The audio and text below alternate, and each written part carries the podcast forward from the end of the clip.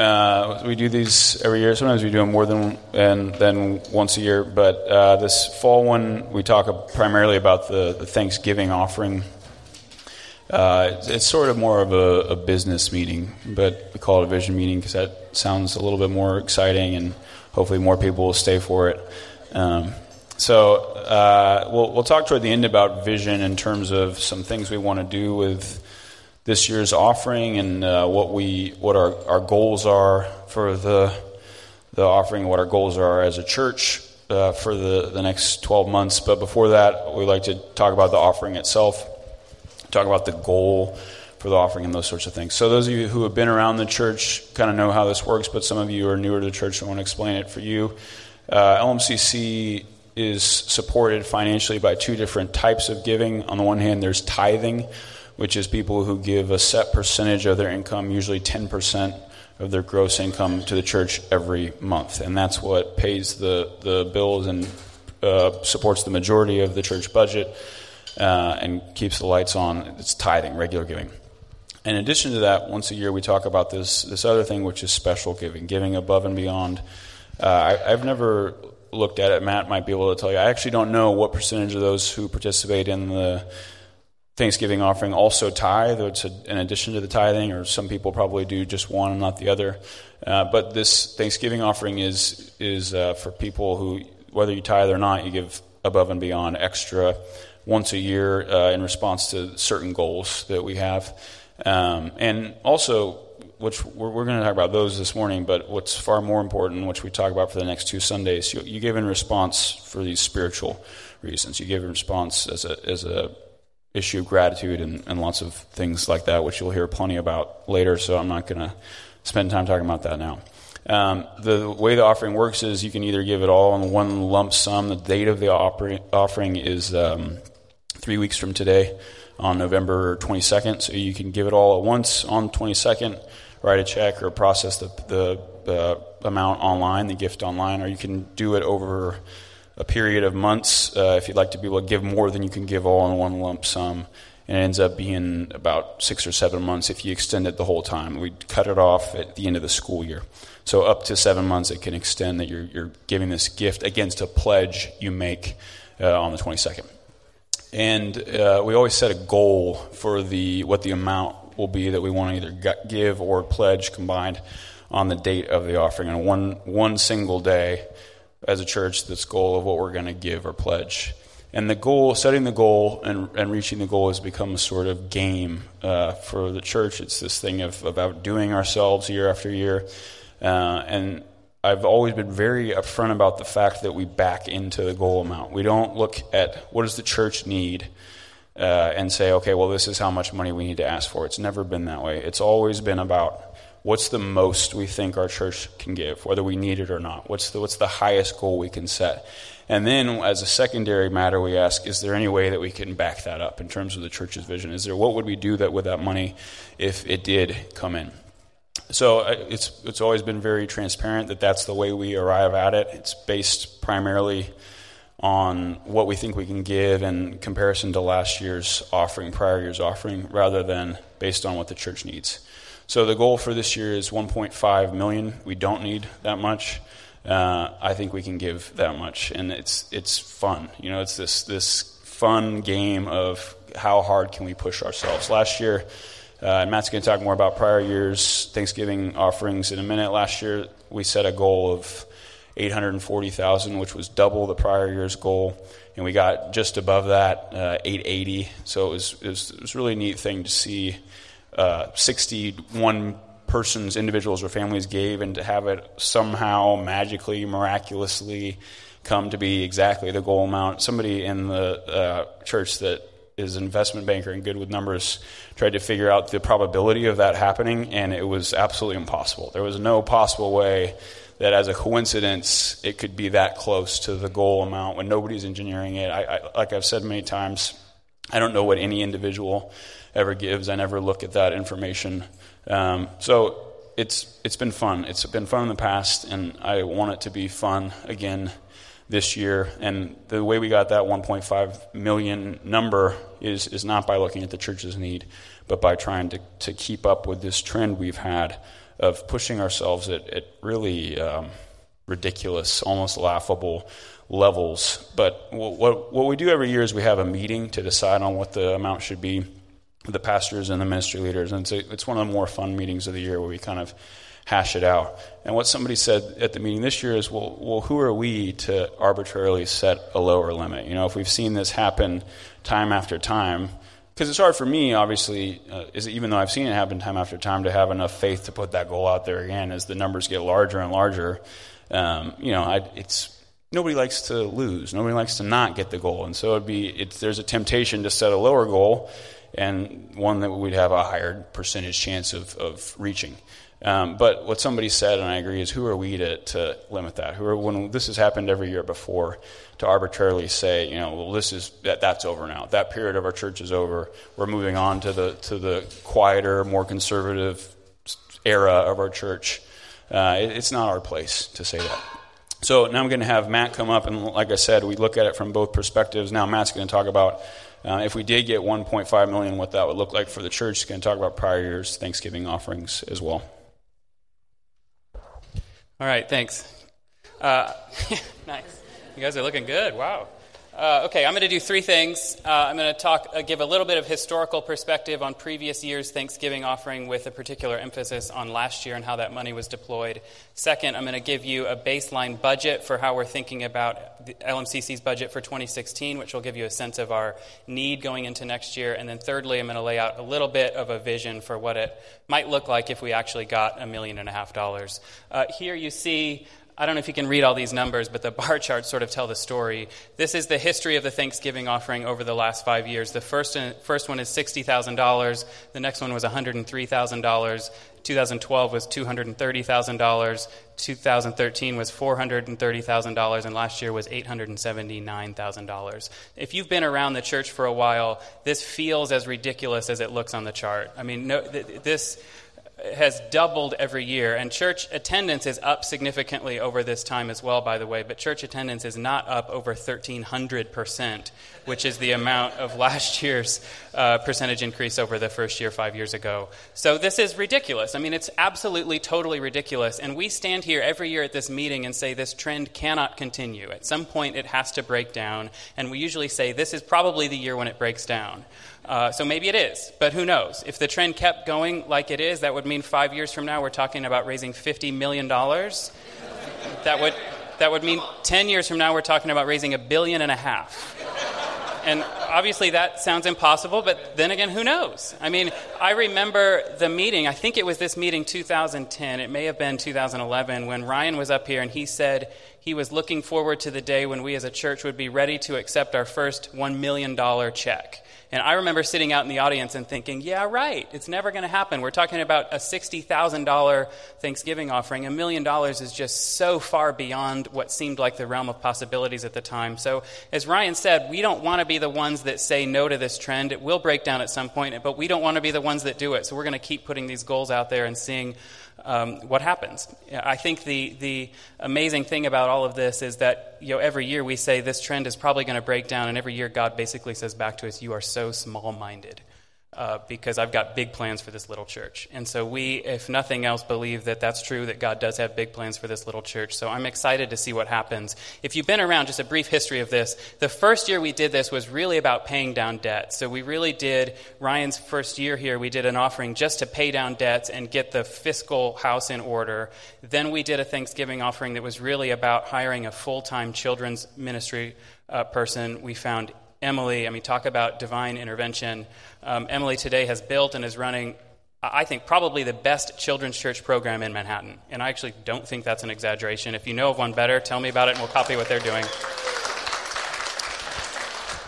Um, the Thanksgiving offering after that was about moving Ryan and his family to Lower Manhattan, and they've been down here the last two or three years. And I, you know, I actually think the benefits of to our church of having them and their family living down here, going to schools down here, have been incalculable to our church. So, well worth it. The last couple of years, we've done some smaller things like opening a church office, which we never had before, and things like that.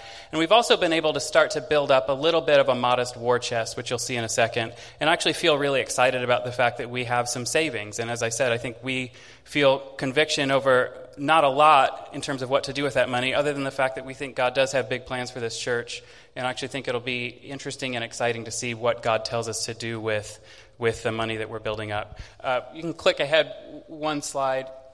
This will just give, Ryan walked through these numbers. This is just a brief reminder of what happened last year. We set a goal at 840. The pledge amount was 883, and of the amount pledged, we brought in, get this, 99.4% of what was pledged actually came in. Everything that happened last year was ridiculous. I actually think the most ridiculous thing that happened last year is this 99.4%. I've just never heard of a fundraiser where people pledge one amount, especially when numbers are getting this big, and then what actually comes in is 99.4%. It's just, it's crazy. It's totally crazy. Um, we, uh, I'm going to shift gears a little bit and talk about how we've deployed the money that came in last year. Um, we've done this every year since we've done the Thanksgiving offering, and it's, it's, it's part of what makes this entire exercise so crazy is we've given away a third of it. A third of what comes in, we've just given away to outside organizations. And as I said, this is just totally absurd. I mean, th- this is probably the single most absurd act of faith that this church makes. It's, it's arguably the single most absurd act of faith that I've ever heard any church making. I mean, this is a crazy church. Who talks about politics like Ryan just did in church? And then we have a meeting afterwards where we're talking about money. I mean, this church is crazy. You're all offended, and now we're talking about money. But this is this is the single, I think it's the single most absurd leap of faith we've taken, which is that we've said every year a third of the Thanksgiving offering we're just going to turn around and give away to outside organizations. That simply does not happen. If you've been around fundraisers for a while, if you've been around business for a while, uh, first of all, in the corporate world, it's considered incredibly generous if a corporation gives away 1 or 2% of the bottom line of profits into some kind of corporate philanthropic effort. And here we're saying we're going to give away a third of the top line of what comes in before we spend it on anything else. We're just going to give away to outside organizations. So it's incredibly absurd. Most nonprofits don't give away anything because they think, well, we're a nonprofit churches do a lot of, you know, a lot of churches do kind of missionary support and some church planting. I've just never heard of a church that, that with our size spends this kind of money just to bless and keep, uh, you know, other organizations in our neighborhood up and running. If you were here in, in June, you heard from a lot of these organizations directly. I would just say that you ought to look at this list and feel really good. These are real organizations, these are real churches that we're supporting that are supporting real people that are helping to build the kingdom of God and support the kingdom of God in New York City in very real and tangible ways. And arguably, a lot of this work would not be happening without our support. And we're going to keep doing this every year for two reasons. First of all, because we think that it, we, want to, uh, we want to, as a church, embody the same kind of generosity that all of you have, have shown. So we think it'd be ironic, we think it'd be borderline disobedient if we said give, give, give, and then as a church we just hoarded everything that came in. So we want to continue to model that, the same generosity that all of you are showing. And secondly, we actually think this might be one of the main reasons why God has continued to bless the Thanksgiving offering every year. So we certainly don't want to mess with that. We think that maybe God is saying, because you've been so generous, I will continue to be generous with, with this church. So that's what we spent a third of the money on last year, about $290,000 to this list of organizations that you see. You can click ahead one slide. Uh, secondly, we spent another, about a third, just to sort of fill the budget gap. So, what's happened every year is we've used the Thanksgiving offering to grow the budget, and the budget, therefore, has grown by a larger amount than regular giving. So, some of the things we've done, like adding full time staff, moving the Holladays to lower Manhattan, it's grown the budget. Our church office has grown the budget by a larger amount than regular giving. Regular giving is up, it's up about 20% this year, but historically, we've had to use some of the Thanksgiving offering just to sort of plug a hole in the budget versus what comes in from regular giving. We actually projected that we would need about $280,000 from last year's Thanksgiving offering this year. We only needed uh, 232, so we came in uh, a bit better, considerably better than, than what we projected. Uh, you can click ahead one more. We spent a little bit of the money on new initiatives. Um, we hired Randa. Is Randa still here? There she is. We've hired Randa It's part time. If you don't know Randa, you're going to need to get to know her. Randa's doing some administrative and operational support for the church. So that basically means she's going to be running the church. And uh, she came on this summer, and we are incredibly grateful to have her helping out. So that was probably, at least for me, the most exciting thing that we did with, with last year's Thanksgiving offering. Uh, we had to replace our, our van. We had to replace some of this equipment just in terms of upgrading it. Uh, some of the temporary venues we were forced to use over the summer cost us a little bit of money. We upped our marketing budget to, I think, about $35,000, which is still pretty modest, but we were able to do some pretty cool stuff. We, by the way, we've uh, you guys are great at inviting friends to the church, but nothing has ever been as effective as sending out postcards. So we've done that a bit more this year, and we'll probably do one or two more between now and the end of the year.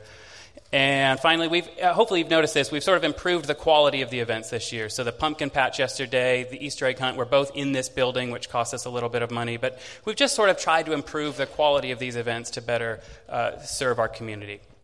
That left about 200, you can click, 200 and uh, $70,000 of dry powder just for savings. So we have about $270,000 more in the bank today than we had a year ago, which I feel pretty good about.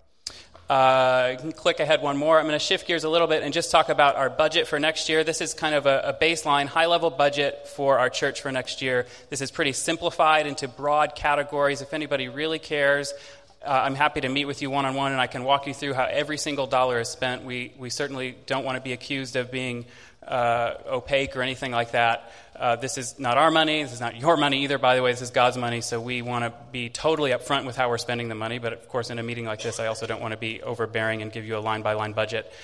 Uh, this is five big categories. The first is, is just payroll and benefits. So we have eight people on our payroll now. Three of them are full time. That's Ryan, Emily, and Kara.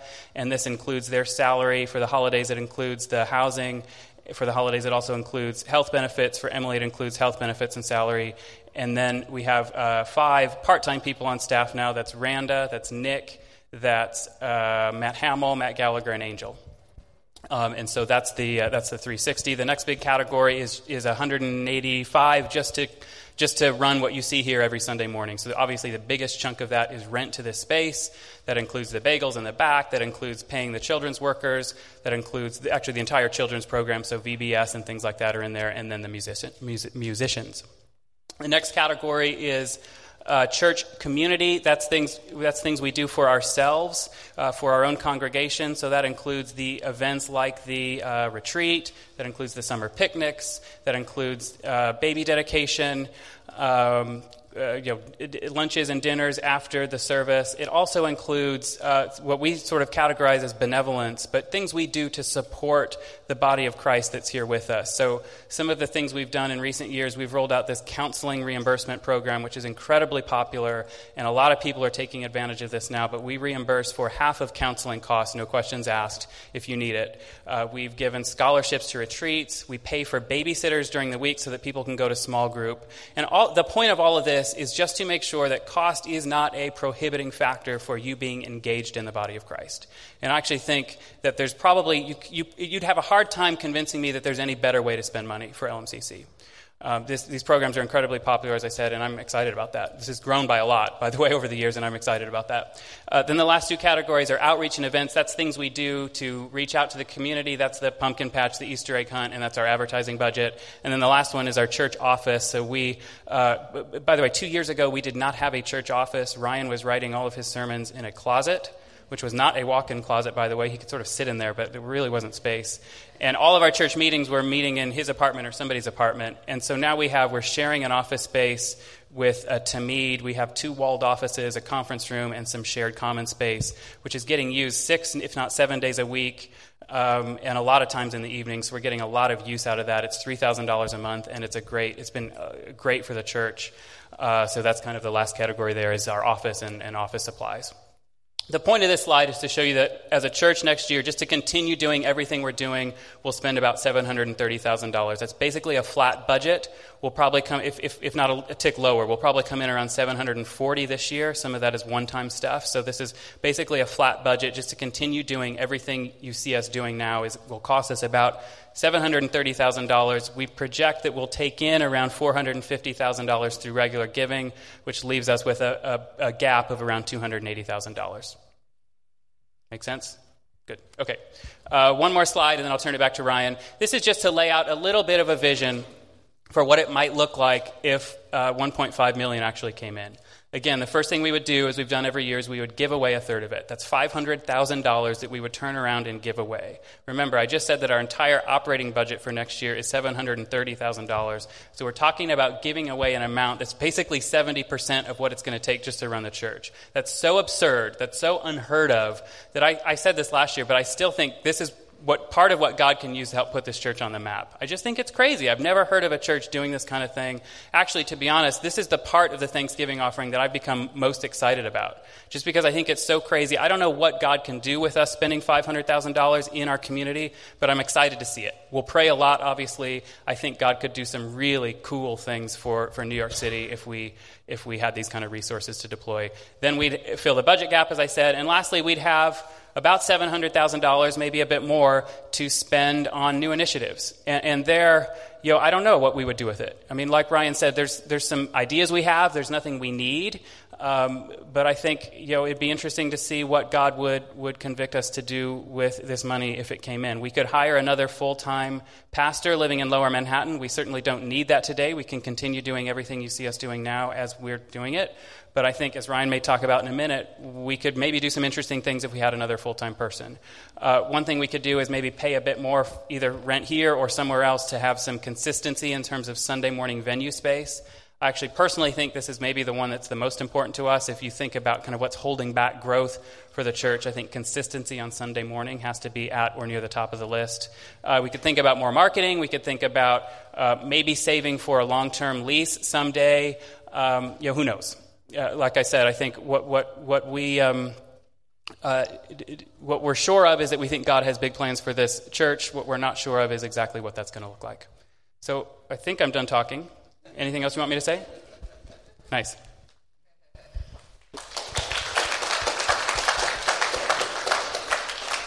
Let me say just a word about all four of those things you see. Uh they're coming, and they're back. Uh, there is what we could do with the the seven hundred twenty thousand remaining on the second full time pastor living in the neighborhood. Uh, the, so a, a, pastor's responsibilities can basically be broken down into three big categories: preaching and leading and pastoring. The preaching that's obvious. The leading is kind of the executing and, and running the organization, and then the the pastoring is caring for people of those, I spend the, the most of my time and attention on the preaching, and then the leading, kind of trying to, to keep the church on course, is the one that I spend the second most amount of time on. And then the, the pastoring piece is the part that I'm the worst at, as, as any of you who have come to me for counseling already know. Um, I'm just just not as, as warm and fuzzy as a pastor should be. Um, so what we want is someone who can be that that person, um, and and specifically a couple of big areas: community groups, leading community groups. So community groups are the most important thing that happens at our church. I always say that, um, but the way they happen, what we've basically just been very blessed. I don't want to call it luck, but we, we have a lot of great community group leaders who didn't learn to be good community group leaders at our church. They just happened to be that before they ever came to our church. I never trained them to do anything. I never check in on them. It just kind of, the whole thing just kind of happens. And people sign up for group, and I'm like, oh, you can go on this group over here, or this group over here. So it's, it's all sort of haphazard, and it's been fine so far. If the church continues to grow, we're going to need somebody owning that piece, that community groups piece. The other big piece would be ministry teams, helping to get people involved in ministry and serving in the church according to their gifts. We don't really have that piece right now. And the last one would be discipleship, which is helping people, giving them to support to grow in their Christian walk, which I don't do a great job of that either. You know, we have the sermons, we have the groups, but in terms of these resources, in terms of what's the next step for me to get to the next level in my faith, I would love to have a person that's thinking full time about that, um, developing the people within our church. And living downtown, you know, is obviously it would be cheaper to have them live somewhere else. But like Matt said, um, the the change in the relationship between me and the church has been very dramatic once that happened. Before it was kind of like I was an independent contractor almost. You know, I'd come in. I was only in this neighborhood for two hours a week. Um, and come in and, and preach and you know just fly by preaching and then go back. Um, and now with having kids and being in school and the, it's it's more of like a just it's a total full life immersive thing. You know, I never go out without seeing somebody from the church or seeing somebody that we know from school that we're wanting to come to the church. Um, it's our whole family now. Our whole family is involved in it. It's not just me, but Brittany as well. It's it's now instead of it being an independent contractor thing, it's more of like this two way ownership thing where I feel a very strong sense of ownership toward the church, but I also feel like the church owns me in a, in a good way. Um, and so, yeah, it's mostly good. Um, so I, it'd be cool to be able to do that with with somebody else. Uh, on the second one, the 52 week Sunday morning venue space. This we love this space. Who doesn't love this space? You know, it's an amazing space. We had to move 12 times last year, so once a month. Um, it obviously wasn't evenly distributed, but it ended up being once a month. And I just am getting tired of that. You guys have been great about it. It's not so much for our regulars. I know you guys uh, are willing to put up with it and check the website and check your email and everything. It's more for new people who, and you inviting your friends, you know, where one Sunday out of four you don't know exactly what you're going to get and you don't know what the logistics are going to be. Uh, I, I just am tired of that, and I think it's worth some money to try to remedy that. The other issue this is actually the bigger issue about this venue is like Matt said, the uh, children's ministry, we have the best children's ministry in Manhattan. It's the only thing we have the best of. You know, we don't have the best preaching in Manhattan. We don't have the best music, although our music is amazing. But we do have the best kids program.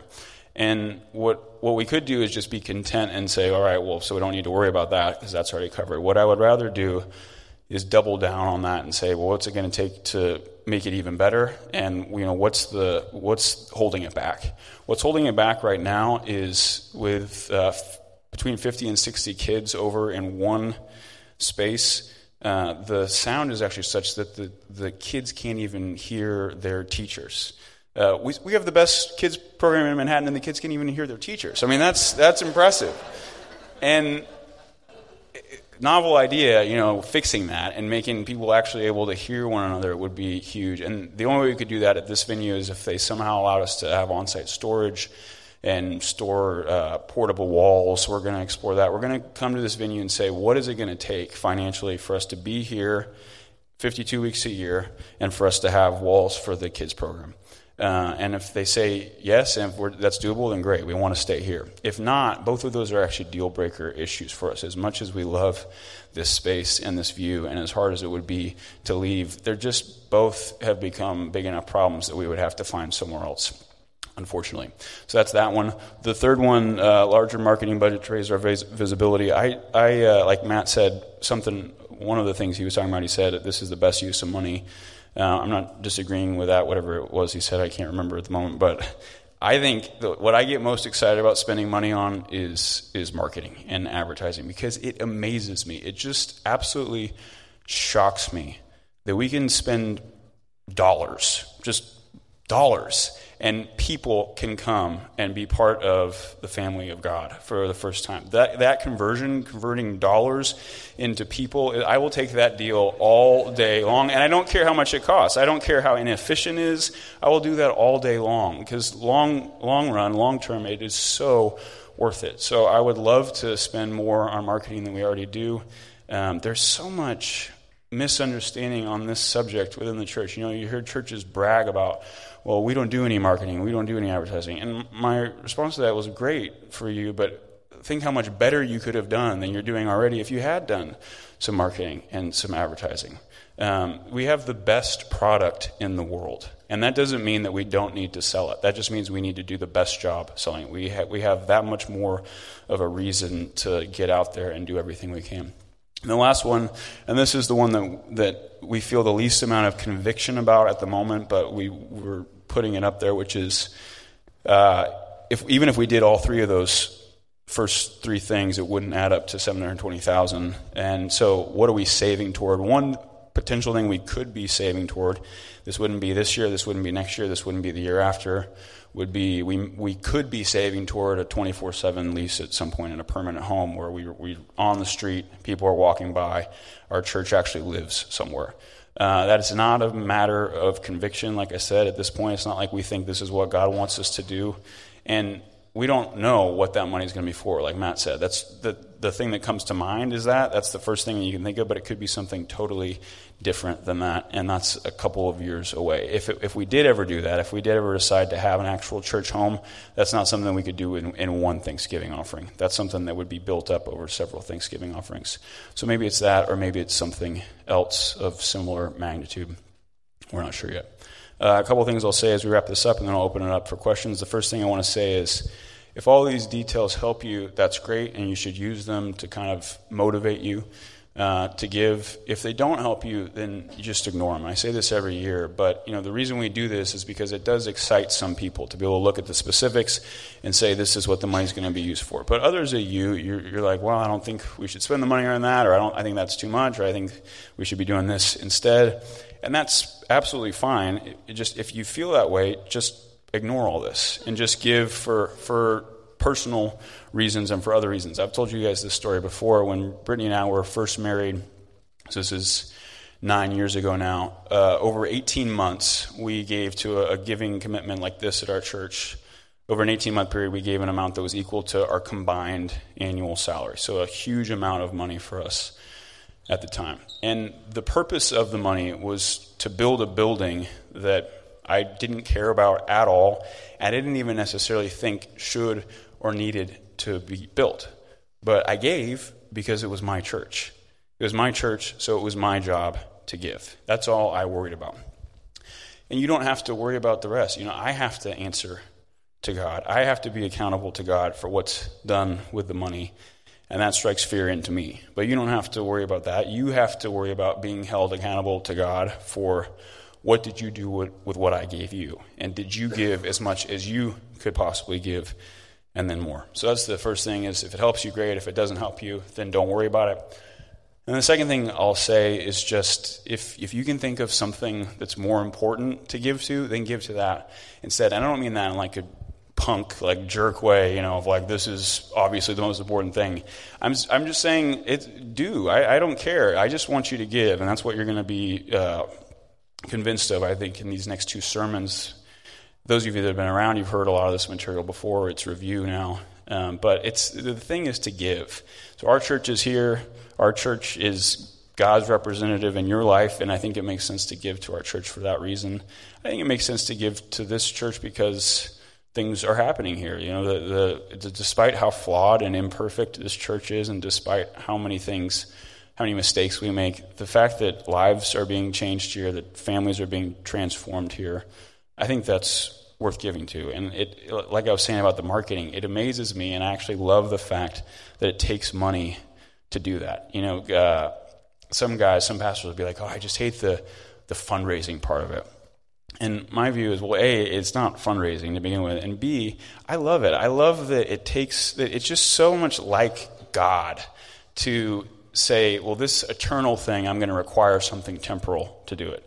This thing of absolute and infinite value, I'm going to require something of no absolute value to get it done. I love that it takes money because what it means is that you get to be involved in it, you get to take credit for it, you get to be rewarded for it, you get to join your life into this. So I, I personally can't think of uh, anything more important than giving to a church, which is why 100% of Brittany and I's philanthropic efforts, if you want to call that, all our giving goes to, to churches. But if you, if you have something else, great.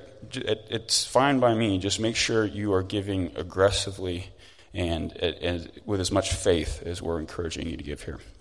So uh, we'll hear more about all that, that other more spiritual stuff over the next two weeks, as you all know if you've been around. Uh, but with that, I want to open it up for questions. Any questions at all, either about the Thanksgiving offering or about the operation of the church, the budget, anything? Yeah, Gene. Yeah. Not at the moment. The, we, we, would go to the Art Academy uh, and explore that first. There's some potential reasons that might not work out.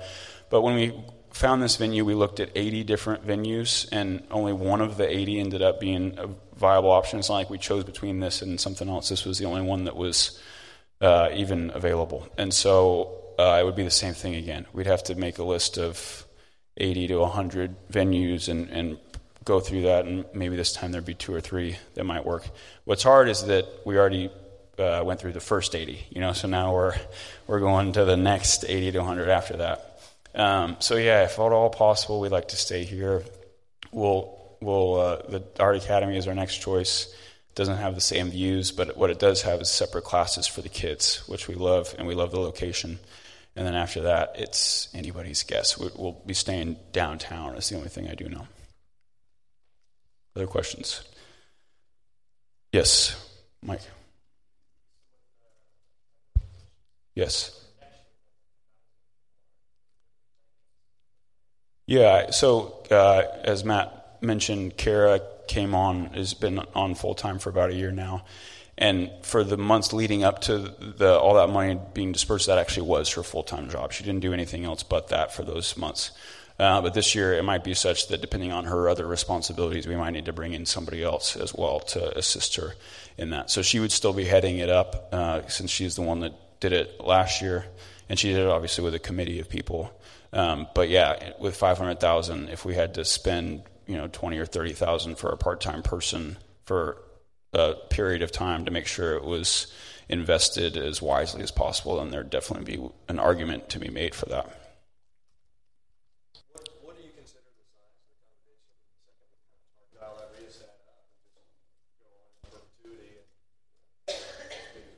Yeah. So I sorry, I've been forgetting to repeat the questions for the recording. The questions were, uh, what's the size of the church right now, and how big do we want the church to be? Um, so the church right now, you can measure it a couple different ways. You can measure it with Sunday morning attendance, which is 150 adults and 50 kids on average right now, which is up about 30 percent over last year. So that's pretty high rate of growth. You can measure it in community groups, which is about 120 adults now.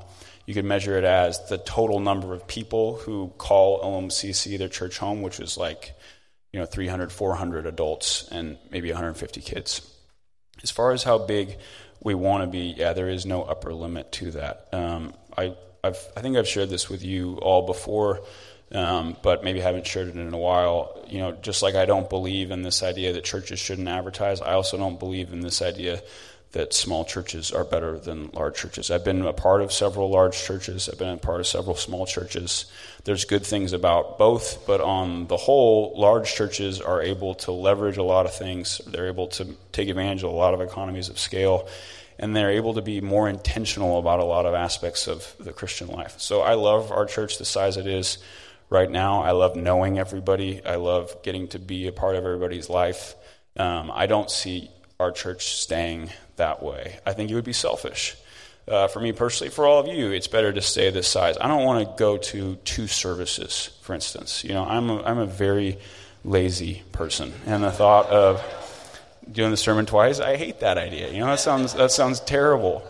Um, but it's not just like it's not my place to say, oh, we the, the offering should be here. It's not my place to say, oh, the church should only grow this large. And I think it's not just you know setting a limit on it. It's also I think we do have a responsibility, um, a, a, sacred obligation to try to get the church as large as we can because of the importance of, of what we're doing here. And like I said, because of the selfishness of well, let's just keep this this thing for ourselves because we like it small. You know, it, that's fine if you want to do that with your favorite restaurant, you know, but or your favorite band, but you can't do that with a church. It's just it's just too important.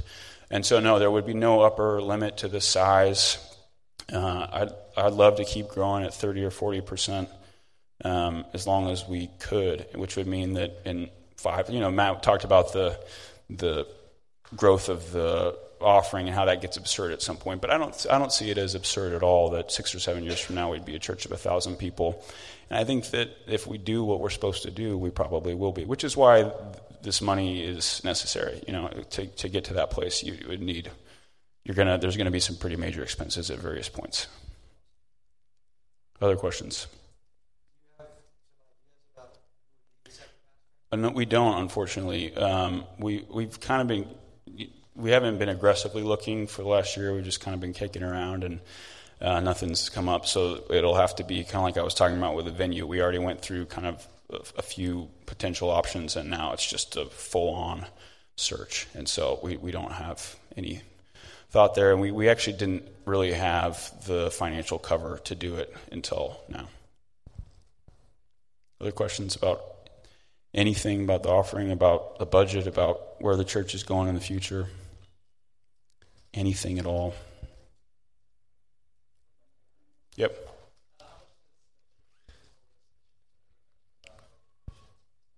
Yeah, so uh, m- missions is defined different ways in, in different places in different churches. So there, there's one definition of missions, which is uh, taking the gospel to countries in which the uh, are not predominantly Christian. You know, so we're going to send these missionaries to Thailand, for example, which is where I was a missionary for a little while. Uh, the other way you can define mission is just in terms of sending out and trying to make a difference in the world, both in terms of sharing the gospel message, but also in terms of having a positive impact on society and, and caring for these groups that God talks so much about the poor and the oppressed. And, and, the, those aren't uh, two separate things. The reason we think those two things are connected is because nobody cares what you have to say until they see that you care about them and you care about their needs and you're actually doing something to help. Um, so that's been kind of the shift in Christian missions over the last couple of decades. The message is still being preached, but it's preached along with deeds. And I would consider the whole of that 292,000 that we give kind of our missions budget. Some of that is uh, more deeds oriented, helping people in more tangible ways. Some of it is for other churches in the city that are getting started and are uh, like you know the church in the Bronx that we support, Restoration Church. Rich, who's come here several times um, and preached, and everybody, you, you, guys have all gotten to know and love and care for him. And when he and I have sat down and, and talked this through, what he says is our church will just never be able to be self sustaining because of the demographics of our neighborhood we're never going to be able to draw enough money from our neighborhood to have a church here. But we think that there should be a church there. And so we're able to come alongside of them and help make that happen. And the gospel is being preached.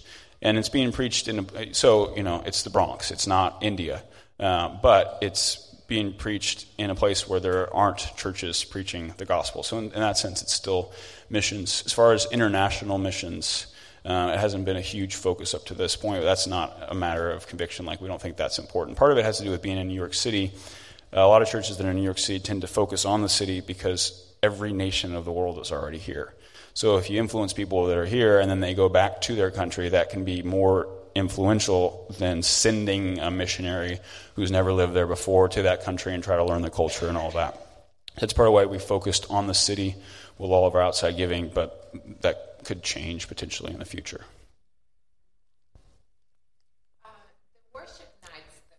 Yeah, those have been great. We are, we are. Yeah, absolutely. Yeah, we, we want to do them uh, at least once a quarter, and then eventually it'd be great to do them. Part of it is it, it uh, once community groups start, you know, uh, there's groups every night of the week. So the idea is for those to be these gatherings where all community groups come together for one night.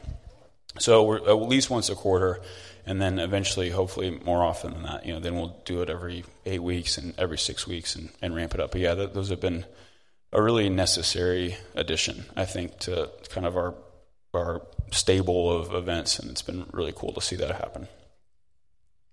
Somebody, yes. Yeah, we are. So uh, thanks for asking that, and thanks for remembering that. We talked about that a couple of years ago at Justice Center. Um, and that I should what I meant to mention is that would be another potential use of the bottom 720 of the long term thing. What we realized is that that was going to take a lot more money than we thought it was going to. It wasn't something that we could. You know, my initial thought was, well, you know, we could start with fifty or sixty thousand dollars and just hire a person full time, and boom, we have a, a justice center overnight. And we looked into it a little bit, and turned out that that wasn't really going to be helpful to anybody. Uh, it'd be a lot more strategic, which is why we do this with all of our money right now. A lot more strategic to give that money to another justice center rather than, than hiring our person. So when we get into bigger amounts of money, more serious, then then that would be something that we could potentially do in house at LMCC. But we're realizing now that that would potentially be a couple of years away still. Other questions?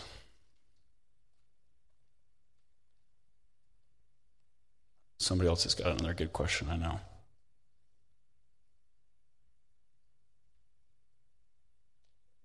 Oh, we'll just stay here till. I, I, I need one more question.